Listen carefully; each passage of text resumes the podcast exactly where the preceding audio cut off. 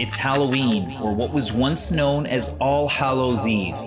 It's the time of year when the wind gets colder, the nights get darker, and orange jack o' lanterns light your trick or treat path. It's a celebration of all things spooky. When the hair stands up on your arms, a chill goes down your spine, and you sense that there might just be something behind you. Today, we're going to look at Halloween and what happens to our bodies when we're scared. Why does our heart race, our breath get faster, and we jump at the slightest of sounds? Once we find out why we get scared, let's find out what scared us here at home for generations with some of our favorite ghost stories and urban legends. Many of us have had a visit from the old hag late at night. Some have heard tales of fairies, and there's even new tales being spun about red eyes staring down at Newfoundlanders from abandoned towers. Well, if you're like me and you're prone to getting a good fright from goblins, ghouls, and other spooky characters at Halloween, then Dr. Jacqueline Blundell can explain the science behind your fear.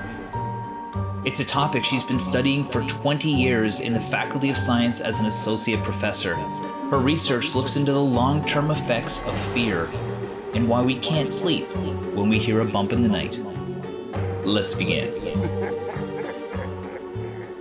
Hi, Dr. Blundell. Welcome to the show. Hi, nice to be here. Uh, it's great to have you here because we are talking about spooky stuff and fear and Halloween in today's episode. And who better to talk about fear than you, who's a researcher who has dedicated a large chunk of your career to understanding how it works in our body? Can you tell us a bit about yourself and your work? Sure. I have a PhD from Memorial University. I um, studied uh, in Dallas as a postdoctoral fellow, and then I came back as an assistant professor in 2008 and a full professor just last year. I am also the acting or interim associate dean of research here in the Faculty of Science. My interest has always been on how we process fear and what that can lead to. And from a broad perspective, how that can lead to disorders like anxiety, depression, and post traumatic stress disorder. That's right. And you've done some pretty interesting research. Can you give me a quick summary of some of the stuff you've done with animals? Because that itself is kind of scary. right. So, um, I guess uh, my primary area of interest looks at the effects of a traumatic event, something super scary to a rodent, and whether or not that affects the individual itself, but more recently whether or not that experience affects the offspring or the offspring's offspring, so the children or the grandchildren. And there's lots of research showing that people who have have experienced something terrible or some substantial trauma, their children show increased likelihood of depression, anxiety, sort of mental health concerns. And so we can model that in the lab by exposing a rodent, such as a mouse, to a predator. We've used cats, we've used rats, we've used cats' noises or owl noises, anything that in nature would produce a predatory experience for the mouse. Um, we then wait and they have their babies, and we look at the offspring and whether or not the offspring are more vulnerable to stress in their lifetime and whether they show these increased anxiety like behaviors or changes in the brain that are consistent with what humans show. Wow, I really hope we don't get that effect from watching scary movies at the holidays because I, I might be in trouble. Now, the reason people use animal models like yours is because a lot of this translates to people as well. But can you explain what happens in the human body when we get scared? Absolutely. I think fear in particular is consistent across all animals. Everyone, everything, every animal gets afraid. And that's vital to their survival. If we weren't afraid of the bear or something, you know, scary that could kill us, then we wouldn't be around and we probably wouldn't procreate and hence we wouldn't pass our genes on and we wouldn't exist. And so from a mouse all the way to a human, really the biology underlying fear, the fear response is pretty similar. And you're probably all familiar or have heard of what's called the fight or flight response. Mm-hmm. So, people often refer to the physiological response occurring in the body as the fight or flight response.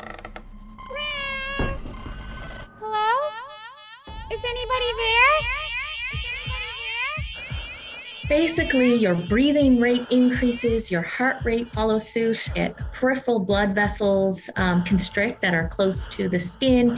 You see central blood vessels around vital organs dilate to flood them with oxygen and nutrients, as well as the muscles are pumped with blood, all in an attempt to prepare yourself for either a flight, so running away, getting away from the monster or the attacker, or preparing itself to fight.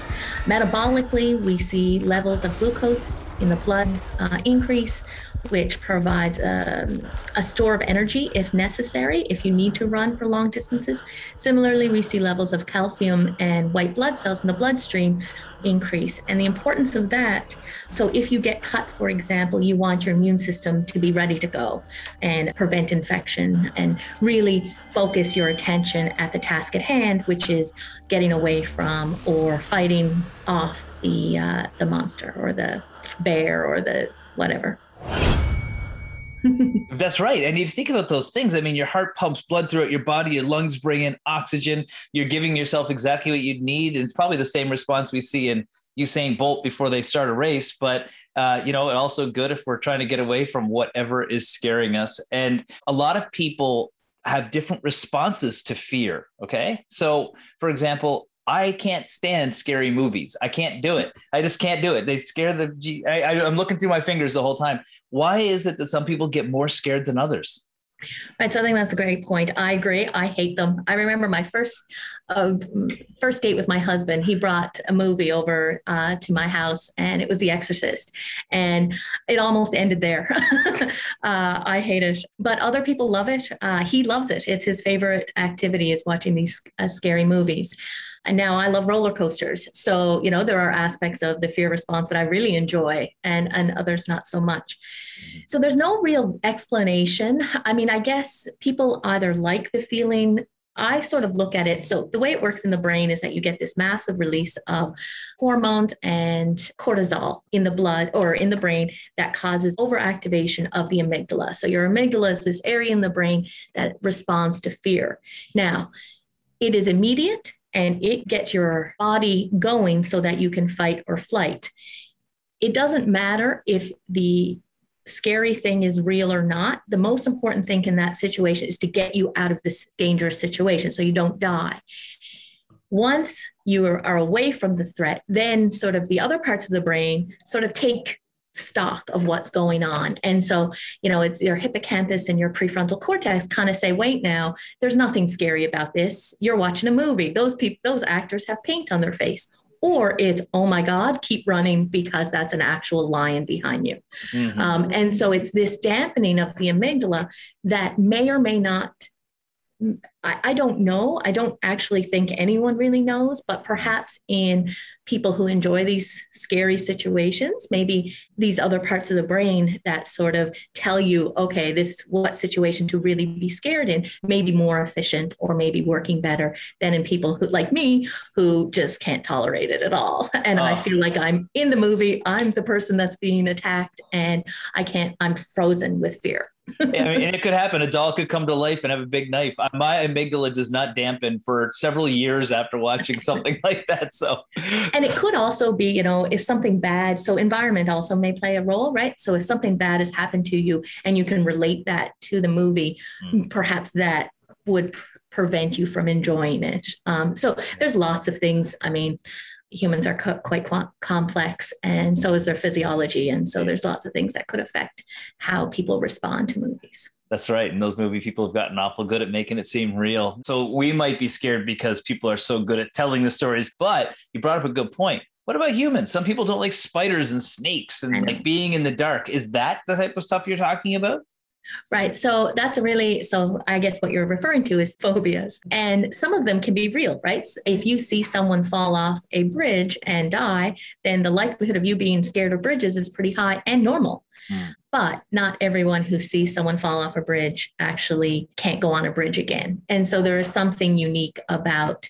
phobias. And lots of times it's irrational, right? We know that a spider you know, that hangs above my porch, preventing me from ever going out on the porch, can't do anything to me. um, but yet I am, you know, I avoid the porch. yeah. you must be uh, my neighbor because we have a lot of spiders too. yeah. And uh, and so it's not reasonable, and yet we still experience that fear. You know, for me, I can when pushed, and so it doesn't debilitate my life. Mm-hmm. But pe- some, for some people, it actually does. And so there's cognitive behavioral therapy. There's all sorts of therapies that have been developed to help people deal with those types of issues. Um, the actual origin of phobias is not real clear, um, as far as I know, anyway. Uh, but it is certainly a concern. But I think it responds quite well to therapy and potentially medicine. Well, Dr. Blundell, you are a researcher, so you understand the physiology and how fear actually manifests in the body. How does your research contribute to the overall assistance towards mental health treatment for people?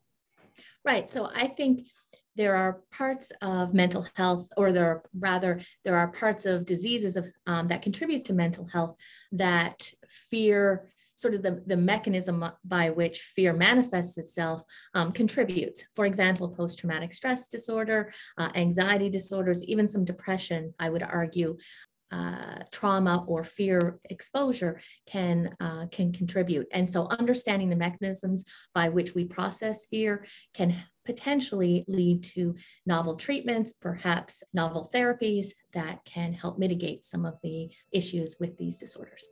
Excellent. Well, thank you for taking your time today to share a lot about the physiology and reassuring us that the scary stories we're going to hear are not going to impact us in the long term. Thanks so much. I appreciate your time. Thanks. That was Dr. Jacqueline Blundell, who's a full professor in the Faculty of Science and studies fear and how it impacts our physiology. When we come back, we'll talk with Katie Crane, who's completing her doctorate in folklore and studies cemeteries and what they mean to our communities. She's going to share the history of storytelling, tales, and urban legends in our province, including a ghost story you won't want to miss. We'll be right back.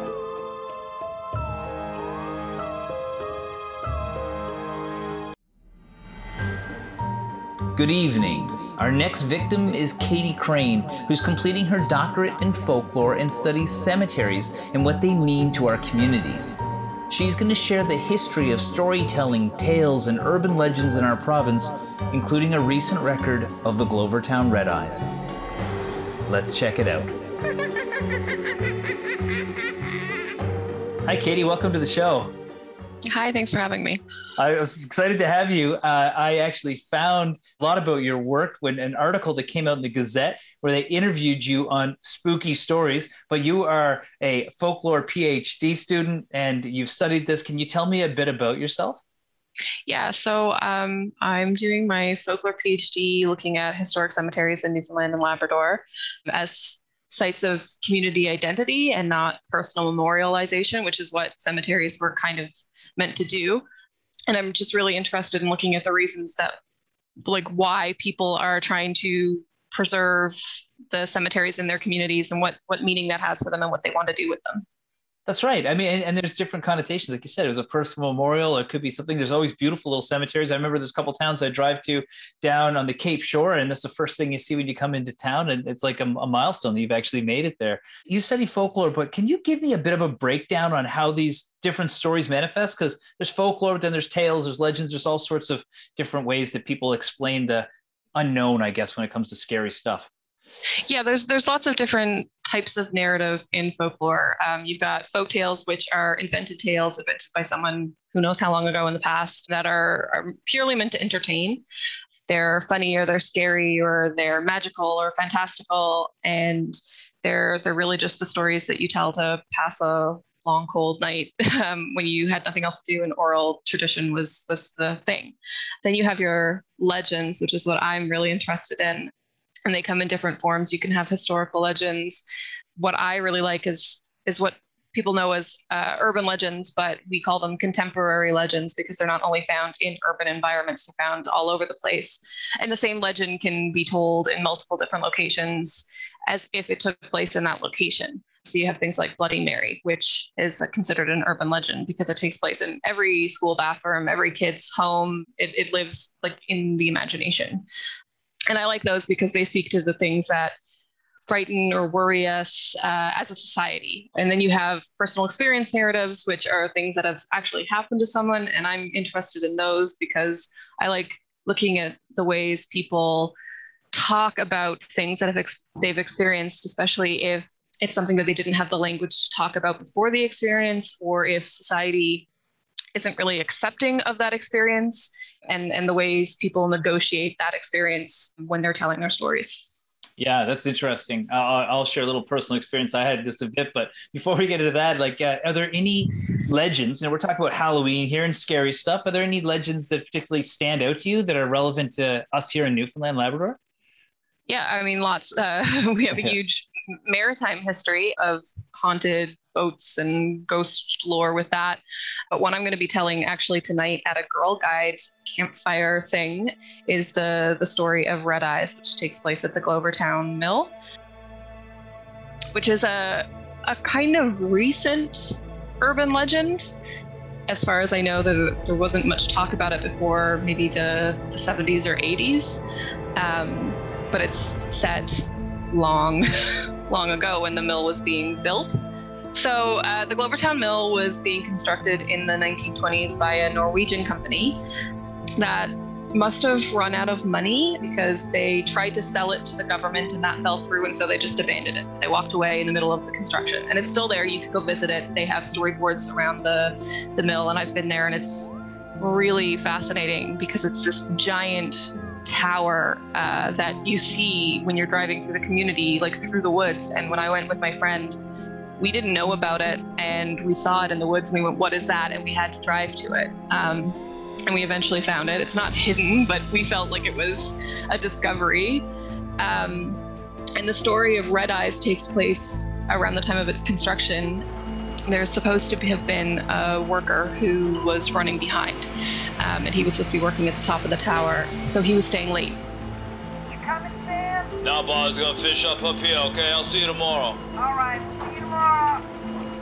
Everybody else had left for the day, and he was like, "No, I just I have to finish this, um, whatever he was working on." And the next day, when everyone showed up, he wasn't there, which was really unusual because he was like the first to show up, the last to leave. Um, and so when they went looking, he had fallen or been pushed or something off the top of the tower, and they found his dead body at the bottom. Guys, you guys seen Sam this morning? Guys, what's that over there? Oh my God, Sam! The story is that ever since then, if you're there late at night, which a lot of people are, it's a teen hangout spot. There's a swimming hole nearby, and it's the place to take your dates. You'll see red eyes at the top of the tower, or they'll follow you through the woods as you're walking around. Another name he has is Cement Block Sam because apparently some of the versions of the legend he fell into wet cement and so his body is actually trapped in the the building itself. Okay, that is creepy. That's really creepy. And and you know, Newfoundland has such a storied history of this. I could tell you that I once had an experience where something flew in the air over our heads, and me and my friend both saw it, and completely we were we had our wits about us. And then later found out that house has been continually visited by something that throws stuff all the time, and it wasn't just us. How do people translate those experiences? And that's one of the areas you study. How do they how do they explain it? Is this do they create stories like this? Like what do they do? Yeah. So if people have an experience uh, like you that they can't really explain, they they do this thing called appeals to authority. And so they they say the things that you just said where you're like I was completely sober, I was fully aware, I wasn't asleep. So they're they're appealing to their own sound mind. And they also use a lot of scientific language, especially since the early 1900s and science became the authority um, rather than say the church and spirituality so you have people who will who will say well i i did testing i heard a sound in my room and so i went and i turned off the furnace and i checked all the pipes and i checked the window or i felt a cold draft and i made sure everything was closed and i didn't have the air conditioner on and so they'll they'll be doing their own like testing to to figure out and rule out everything. And then they're left with this thing that they can't explain. There's a really interesting study by a folklorist who is also a medical researcher. Uh, I don't know if you know him, David Hufford. Um, he did uh, work at MUN in the 70s on the old hag.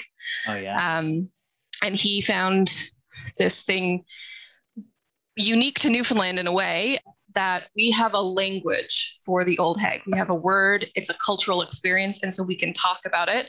But other people elsewhere in the world have similar experiences, but didn't have that language to be able to talk about it. And so when he went on a radio show and it was talking about his research, he started getting all these phone calls saying, I had that too. And I did not know how to explain it or talk about it. So the fact that we have this cultural body of knowledge that we can express this is really interesting and unique. Mm-hmm. And his his hypothesis that it was that there's something called experiential belief, where you can have the belief that comes first. You can believe in angels, let's say, because you're religious, um, and so you have a way to talk about it. But then some people who don't believe in that have an experience they can't explain, and then they look for the language to be able to to explain that um, mm-hmm. to themselves and to other people. That makes perfect sense because I've had the old hag. I, I could say I've had the old hag, and then but when something comes flying down a staircase at me, I'm like, I don't know what it was. That's interesting. So we're talking about health here, but I think part of health is community, and one of the things you've studied is is how it shapes our community. How do the stories that we have that sometimes scare us make us special as a society here in our province? We have a really strong oral tradition, oral narratives um, that a lot of people, I think, have moved away from as their communities grew. Um, and so you didn't have that social interaction with your neighbors the same way. And so I think the fact that uh, Newfoundland has always been this kind of close knit community um, has allowed this tradition to keep going. You have things like the St. John Storytelling Festival that are promoting this. And I think it's just something that Newfoundlanders and Labradorians, they, they always have a story. you can ask someone anywhere in Newfoundland and Labrador uh, for a story, and yeah. they'll always have one, and it will always be great. Okay, so last question. As a researcher, you're the highest level you can get in this area. Should we believe in ghosts and scary things? I, I really think that's a personal yeah. personal decision to make. I have had experiences that I can't explain. And I think just like David Hufford before I had them, I just, they were not a thing for me. I didn't have a way to talk about them. People would tell me things and I would just be like, yeah, okay. But then you have those experiences for yourself and you think, okay, well, what if? Mm-hmm. Um, and so those experiences really affect how people believe. And I, I, I do think that, you know, some people believe without having the experience or they're looking for the experience. But I, I think it's something that you can't fully understand how you're going to react until you you have one of those for yourself. I love it. I love it. Well, thank you so much. And thank you for coming on and sharing your expertise with us today. It was super interesting and your story as well. Happy Halloween. Thanks, you too. Well, that was soon to be Dr. Katie Crane sharing some urban legends from here in our province and how storytelling is a tradition worth scaring. When we come back, we'll chat with the hosts of the Meddling Kids podcast, Bree and Cord. They're going to share some of their favorite Newfoundland folklore scary stories. Be sure to stick around.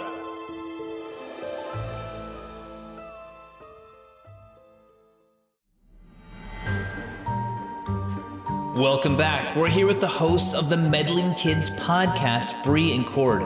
Their podcast covers true crime, urban legends, scary stories, and all things creepy. They join me today to share some of their and their listeners' favorite terrifying tales. hey guys, I got some special guests here now. I'm actually here with the Meddling Kids podcast team. Guys, welcome to the show. Thank, Thank you, you, so much. We are the Meddling Kids podcast. We cover all things scary and weird for listeners near and far.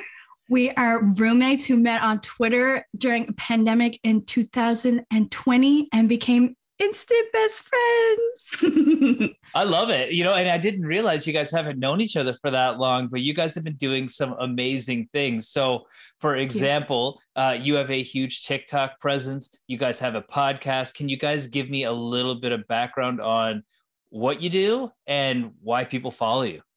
So we kind of met through Twitter, but also through TikTok at the same time. That's how we, you know, found each other. And then we moved in together in when did you move in? Like March or it was February? after the second lockdown. Yeah, so that was not even a year. And then so in the middle of lockdown, we we kind of realized we had a lot in common. We had a lot of mutual interest for true crime and all things spooky and scary. So we decided that we would force everyone else to listen to us talk about it on our podcast called Meddling Kids. I think Oh, we were sat down one day and we were like, well, we got to come up with a name. We just Mhm. kept saying random things. And then I randomly was like, let's do a Scooby Doo reference. Like, that would be so cool. So then we were thinking of some, I don't even know what the other ones, but yeah. meddling kids came up and we were both like, it- we knew. I got I got it right away when you said it. I grew up in that generation, Scooby Doo. I would have got away if it was for you meddling kids. And Yeah. I, I think it's great. And so a lot of what you guys do, and this is perfect for our Halloween episode, is you guys look and find scary stuff that's happening all around the province and ar- all around in particular. So tell me a little bit about some of the things that you feature on your podcast. Well, we do a lot of like the folklore here that happens in Newfoundland, like the fairies and the old hag and all that fun stuff. We also do like local, like true crime cases that have happened here and some from like the States as well. we uh we try to keep a little bit local in like into the theme just because not a lot of people know outside of our province like all the weird and scary things that happen Yeah, on the island sometimes Canadians kind of forget that Newfoundland exists. I think a lot of Canadians think Newfoundland isn't even real. So we like to like let the world know what's going on over here. It's pretty crazy. yeah. Yeah it, it is. And you know it's so funny because the ghost stories and the folklore that doesn't exist as much in other parts of the world not to the degree here. And i'll tell you the first question i have and story i want to hear about is the old hag because i'd never heard of the old hag. And then when i first moved here and i'm not kidding and you know i'm a scientist okay so i believe in all science but i started to get sleep paralysis. I had it like four times and i was telling somebody like oh that's the old hag and i was like what are you talking about? So can you tell everybody what the old hag is. I heard if you talk about it, you're going to get it. So sorry to all the listeners. well, you got hagged. That's what that Yeah. it could be called the hag, the hagging, the old hag. It's uh you know, it's a common thing that happens around the world actually, sleep paralysis. So when you fall asleep and you get that feeling that you're still awake and you can see everything around you, but your body doesn't move. It's so spooky and scary. I've been getting the hag probably since I was 12, 11 or 12. And to me, I call it the hag, but I've actually never seen an old lady in my old hag. But I usually see like a guy with like a hood on who paces around my bed. And it's almost sometimes like they'll sit on your chest. It's like you can't catch your breath. And it's so scary. You can't I've actually move. never had it like You're so lucky. really? You're so lucky. Yeah. I mean, One so the few. have you guys done any stories with people that have had pretty dramatic? I've never seen anything. I've just had the I can't even make a noise until finally just uh, and then your arm comes up and you're like, I broke it. I'm free. You know? Well, we did have a couple people write in. I can bring it up and uh, Yeah. read it to you if you would like. I'd love this. All right. So, okay, are you ready? This one uh, was sent in from one of our listeners named Vanessa. So she said, My three year old nephew spent the night a few years ago. I woke up next to him. I could see him, but I was unable to move. Someone was hugging me from behind in a bear hug. I couldn't breathe. I knew the person hugging me was the lady from the movie Mama. I finally woke up and laid there traumatized. Two minutes later, my nephew wakes me up screaming, She's gonna get me! She's gonna get me! I finally got him to calm down and asked who. His response, Mama. I nearly died on the spot. Neither of us slept that night. Holy, I got chills thinking about that one. that is I also have goosebumps. I'm actually Oh also God. terrified of the movie Mama. yeah, that one's so- scary. yeah, yeah. They um they say to ward off the hag, you can sleep with a Bible under your pillow or learn how to recite the Lord's Prayer backwards in your sleep. Which is hard because I don't even know how to do it normally. yeah, me either. It's getting harder for people these days. I mean, I guess you could use the Bible, it'd be, be uncomfortable, so you probably wouldn't even fall asleep to begin with because it's Yeah. in your No. pillow. So, all right. Any other any any other experiences on that one before we get into some of the other things? What's your other? Um, Yeah. Not so much experiences, but like ways to avoid it. Okay. I find I'll always get it if I fall asleep on my back. And if I'm like falling asleep in the middle of a day and I'm falling asleep really fast. Mhm. But other than that, like it's usually like a really old, creepy lady with long gray hair who just kind of lurks into the room and crawls up on your bed and like just sits on your chest trying to suffocate you. Like it couldn't get any creepier. No, that's pretty bad. That's pretty bad. But you said it was there in other parts of the world. Are there different versions of it? Like, is there some dude that goes South Okay. Africa, I think I saw. Uh, I also have the names of what that. they call it in other places. I heard South Africa before, actually. Yeah, so we call it the hag and and other like like descriptions of the hag. Um in Nigeria, it's like a demon woman who pounces during your dreams and renders you motionless. In Japan, it's explained as a spirit seeking vengeance by suffocating you in your sleep. And in Brazil, the culprit is a roof dwelling chrome named Pisadeira who attacks you and in your sleep while you're on your backs and if your stomachs are full. Um, in Egypt, it's a genie, supernatural creature that sometimes kills its victims. And in South Africa, they say she's like a dwarf like creature called Tokolosh. Holy cow. So the consensus is no good, is what Yeah. you're trying to say. Okay. So Yeah. The consensus is leave us alone. yeah. we we're talking Halloween with Bree and Cord, the hosts of the Meddling Kids podcast. Their podcast covers true crime, urban legends, scary stories, and all things creepy. They're sharing some of their favorite terrifying tales. We'll be right back after the break.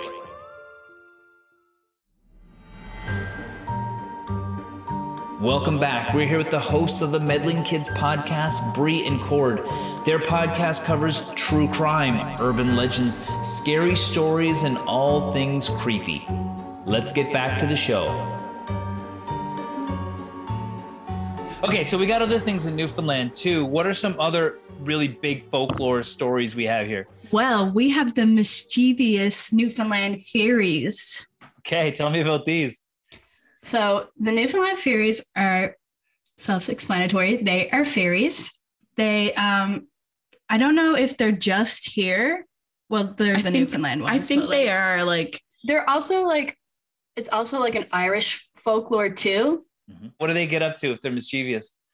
Well, they're devious. they make these little uh fairy circles. Like you can sometimes see them on like meadows or like you could probably see them on someone's front lawn. They're like mushrooms, but in like a complete circle. Mm. And they say if you like step foot inside of a fairy circle, what feels like five minutes could actually be like you gone missing for like five years inside of this fairy circle. Hmm. I've seen a been- fairy circle in Gros Morne, actually, and my mom was got really close to it, and I got mad at her. Wouldn't let her get in. Are there any, I mean, has anybody gone missing that we know of with these fairy Well, circles? um, a girl who works with Cord sent one in. Um, her name's Natasha. Um, a little story about. So she sent in. She said, when one of my friends were younger, around five to six years old, he was playing in the backyard, and his mother turned her back for a split second. And when she turned around, he was gone. And a few hours later, they found him sat cross legged by the river with all of his clothes and his socks folded up neatly, and his shoes were also right next to the pile of clothes. Hmm. So, what is happening when we disappear into a fairy circle for Hmm, hours, something we've never days, or years? Like, what do they do? Do you hang out? They obviously are very neat and organized. It's a great question. When we um, did our research for the fairy circles, it was really just like you almost just like feel like you're stuck in place, and then almost like a hag. Yeah. And Yeah. then when once you like someone frees you from it, like someone else physically has to get you out Mhm. of the fairy circle. It's been like years, Oh, Sounds like quicksand. which is Uh, terrifying. Also, Well, a way to like um ward them off is to like turn your socks inside out, Mhm. leave breadcrumbs, because they try to make you get lost on walking trails. Oh, okay. Right. They Okay. And then, like- and then you end up in the circle. It's almost like that movie with the mirror where they ch- did the body snatching, the skeleton key. Yes. Oh my god, I God. love that movie. Yeah, watch that right? tonight. That's a creepy movie, Yeah. right? Yeah. So they say to leave like a trail of breadcrumbs when you're like walking through trails and stuff. So if you do start to feel confused because the little fairies are playing their little tricks, Mhm. you can follow the breadcrumbs back to where you were. yeah, one very important thing about fairies. Yes. Don't accept their gifts. Don't Never. ever. Never. Hmm. Why is that? Because you owe them something. Yep. Um, they want what would they like in return is what is the scary part, and it is actually your soul.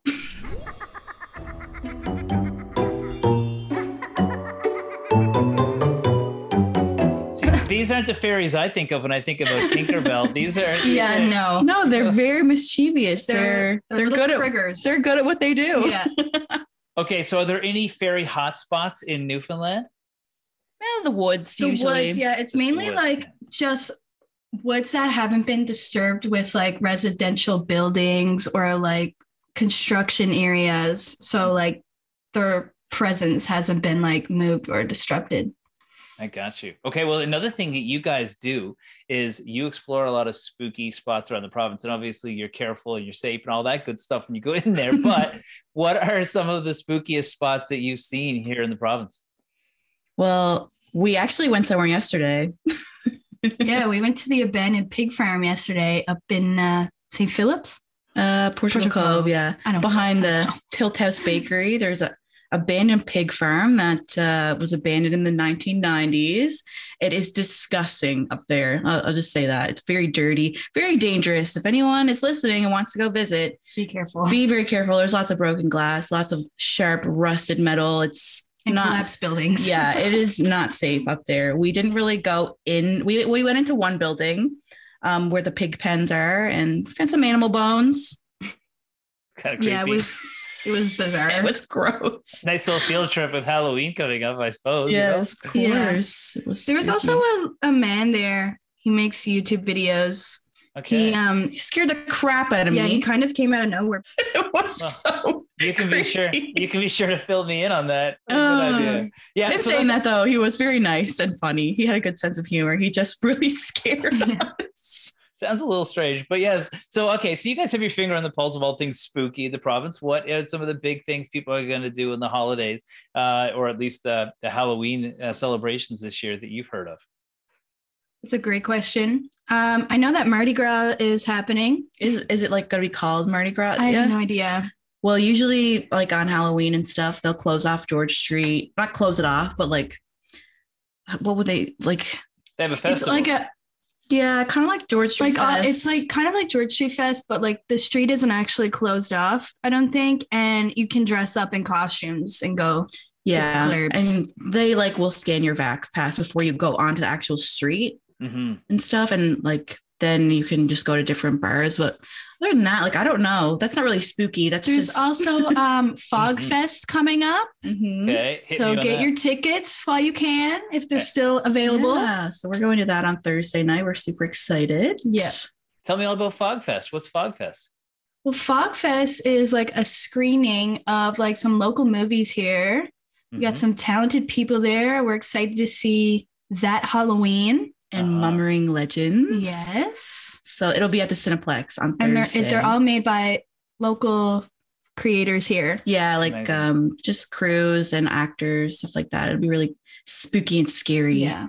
But guys, thank you so much for taking the time today. If people want to follow you guys on social media, how do they do it? So you can follow our Instagram. It would be at Meddling Kids Podcast. Uh, our we're actually on Apple uh, Podcasts and Spotify as well. But if you go on our Instagram and click the link in our Instagram bio, it will show all of the links to everything. But if you want to find us, it's just Meddling Kids. Um, it will come up. There's actually another podcast called Meddling Kids Podcast, but that's like a Scooby Doo themed one, so they might come up as well. But you'll see our picture, so you'll yeah, know you'll it's see us us and you'll know. you'll know it's it's very creepy you'll you'll get the vibe as soon as you see the picture um and our instagrams are i'm lordy.cordy And I'm just Brianna Follett. and Short and simple. yeah we love that and tiktok i am lord.cord and brie is brie follett with four mm-hmm. t's Okay, perfect. Excellent. No, that's great. I know we had a bit of a PG version for what sometimes you cover on your show because you guys Yeah. can get into some really crazy, dark stories, but that's awesome. And if anybody wants to check that out, I'd highly recommend it. It's really entertaining. It's really fun to listen to. Guys, thank, Thank you. you. Thank you so much for taking the time to join me today. Thank you Thanks for, having, us. Happy Halloween. Happy, Halloween. Halloween. Thank you to my guests for joining me today and sharing their spooky stories for all of our enjoyment. If you're looking for things to do in St. John's this Halloween, Mardi Gras will be a go on George Street again this year with some added pandemic safety precautions that are listed on the George Street Association site. There'll also be a Halloween howl at the MUN Botanical Gardens on the 30th and 31st for the whole family. And for all those trickers and treaters and candy givers, be sure to check out the guidelines that public health has put out around going house to house this holiday so you only get treats. Thank you for joining me today. Enjoy your scary movies, cozy night by the fire, or sprint from door to door for candy. But most of all, have fun. I'm your host, Dr. Mike Wall. We'll see you back here next week for another episode of the Wellness and Healthy Lifestyle Show on your VOCM.